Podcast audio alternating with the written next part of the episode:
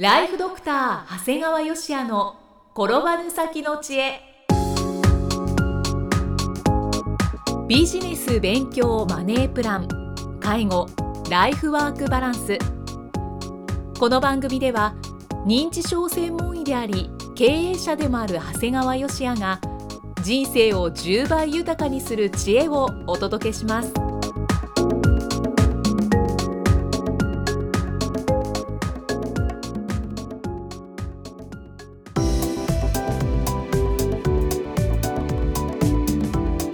こんにちは、生きみえです。ライフドクター長谷川芳也の転ばぬ先の知恵、今回はだいななじゅうろっかいめです。長谷川先生、今回もよろしくお願いします。お願いします。今回はどのようなお話でしょうか。えー、今回はですね、えー、祝卒業プレゼン優秀賞という話になります。まあ、何のこっちゃというところなんですけども、うん、へいせいにじゅうろくねんさんがつからはんとしかんあのビジネス系の講座に参加してました。月いっかい、えー、丸いちにち日曜日、そこにずっと参加してたんですが、まあ、はちがつに卒業して、へいせいにじゅうろくねんくがつには卒業生によるプレゼン発表会がありました。はい、でその発表会の持ち時間がですね、なんとさんぷんなんです。はい、長谷川先生からはよくよく聞いておりました。これね、それよく分かってないんですよ。結構多かったんだね、さんぷんがなんだっていう。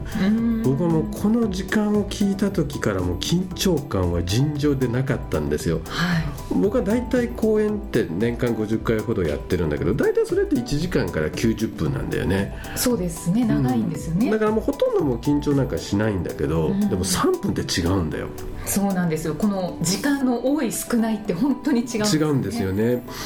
もうこれはウィルソンだいにじゅうはちだいアメリカ大統領の言葉があるんです。はい、この人の言葉でね、もし私がじゅっぷんのスピーチをするならいっしゅうかんの準備が必要だ、じゅうごふんならみっか、さんじゅっぷんならふつか、しかしいちじかんのスピーチならもう準備はできている。うん、要するに時間が長ければ長いほど簡単だよ。僕は先ほどね、自分の普通のきゅうじゅっぷんとかの講演全然緊張しないよってのは今でも喋れたら喋れますよっていうことなんで、ね。はい、でもじゅっぷんだったらいっしゅうかんくれって言ってんだよね。ね、このアメリカ大統領は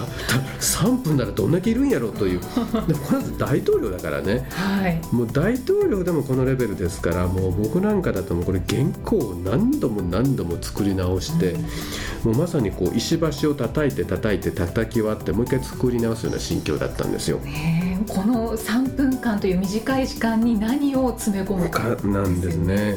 で、まあ、なんとか原稿を使った後はもう私のもう一つの脳といえるもう アイシー レコーダーが大活躍ですね。はい、もうこれは実は録音しておいた喋りをですね、耳からインプットし、その後また自分から口からアウトプットで、うん、こうやってもうインプットとアウトプットを両方やることで、まあ、情報が脳に定着していくわけですね。はい、もうこの作業をね、ちょうど僕は往復でいちじかん車かかるんですが、その間中ずっと繰り返してましたね。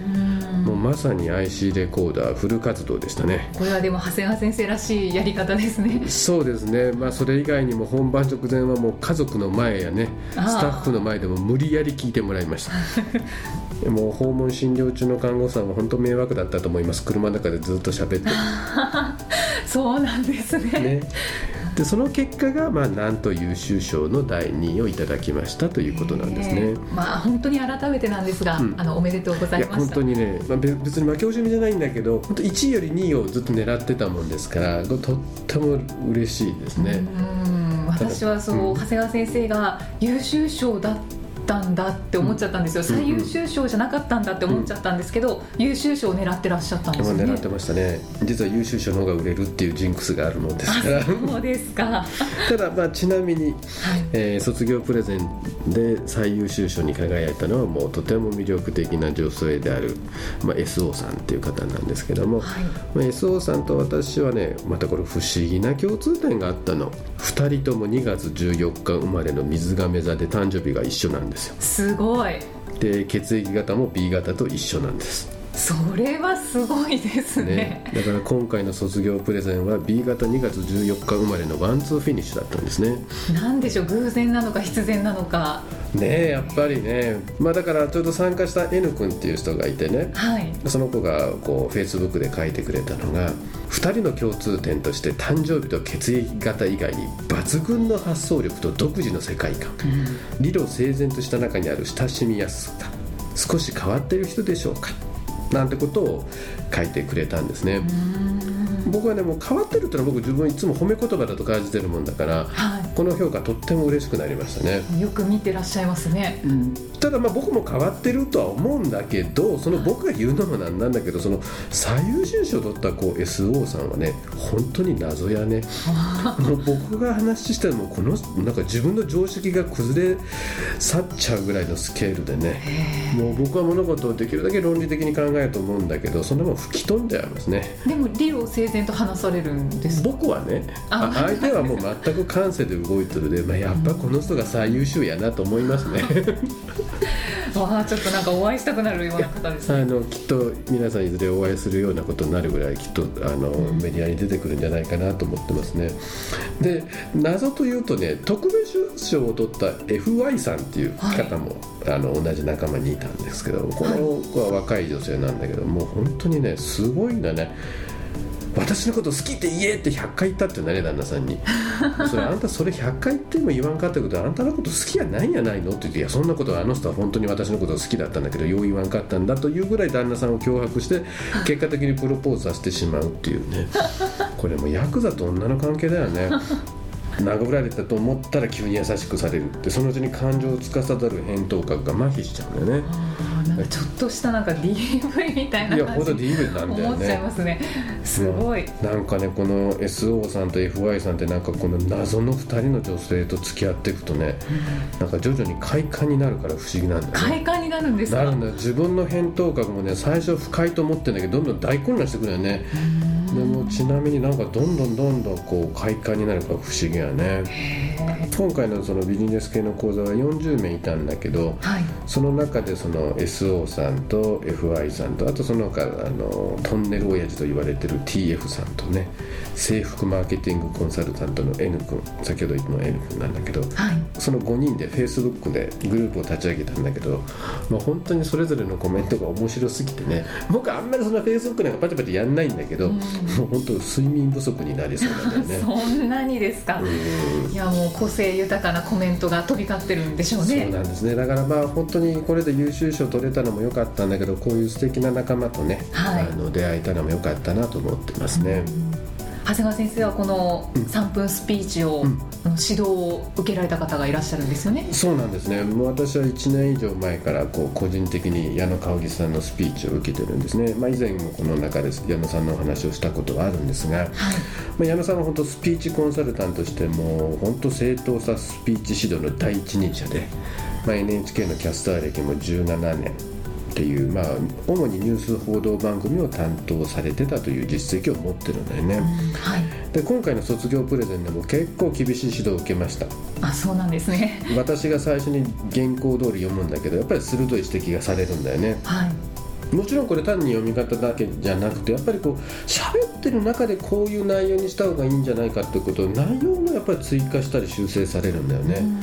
だからもう最後ね、もう本当チェック受けた原稿はね、もう最後まるで楽譜みたいになるんですね。あ、はい、ここでこう上げて、はい、ここからもっとゆっくり、はい、ここから下して、はい、ここで間を取ってみたいな感じでね、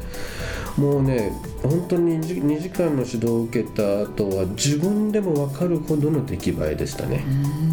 これまあはっきり言うと、この優秀賞はもう半分以上はもう矢野さんのおかげだと僕は思っていますね。スピーチ指導のおかげ、はい、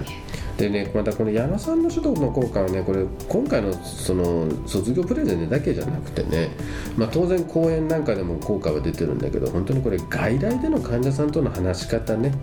もしくは話し方だけじゃなくてね、矢野さんが力入れるのは聞き方、聞き方も教えてくれる。視線の送り方だとかね、自分の表情の作り方まで及ぶもんだから、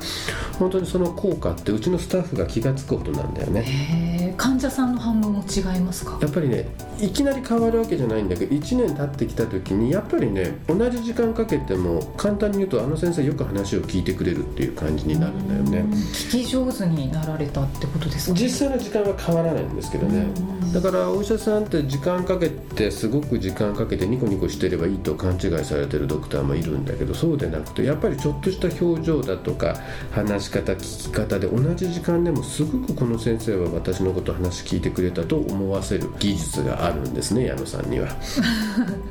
へー、すごい。さらに、はい、まあ、聞いていただいている方もいるかと思うんですが、ポッドキャストに加え YouTube も始めたんですね。そうですね。このポッドキャストを聞いていただいている方はご覧になっているかなと思いますが、そうですね。まあ、これきっと皆さん、なんかまだ僕がこうね、たどたどしくやってるなと思うかもしれませんが、これも実は矢野さんのプロデュースになっています、はい、カメラの向こうにはいつも矢野さんが立っていただいていて、まあ、矢野さんの指揮に合わせるように話をすると、なんかうまく喋れるから不思議ですね。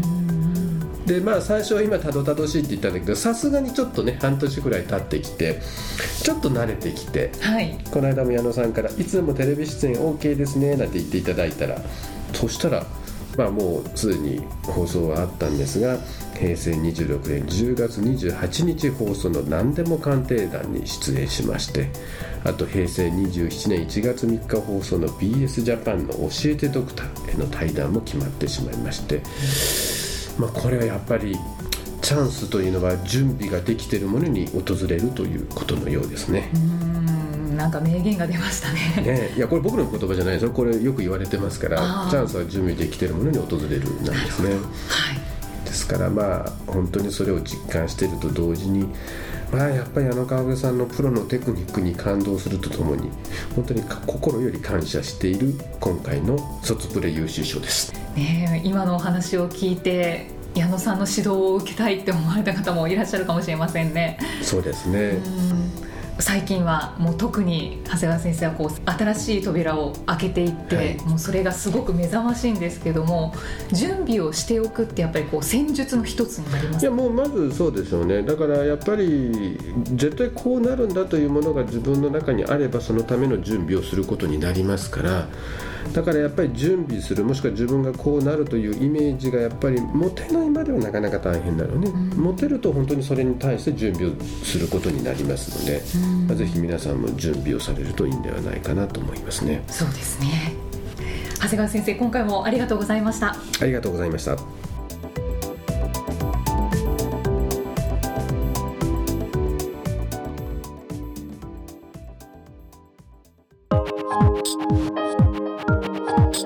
今日の放送はいかがでしたか？番組ではご感想や長谷川芳也へのご質問をお待ちしています。番組と連動したウェブサイトにあるホームからお申し込みください。 ユーアールエル は エイチティーティーピーコロンスラッシュスラッシュビーアールエーアイエヌハイフンジーアールドットコムスラッシュピーオーディーシーエーエスティースラッシュエイチティーティーピーコロンスラッシュスラッシュブレインジーアールドットコムスラッシュポッドキャストスラッシュ です。それではまたお耳にかかりましょう。この番組は提供ライフドクター長谷川芳也、プロデュースキクタス、ナレーションは生きみえによりお送りいたしました。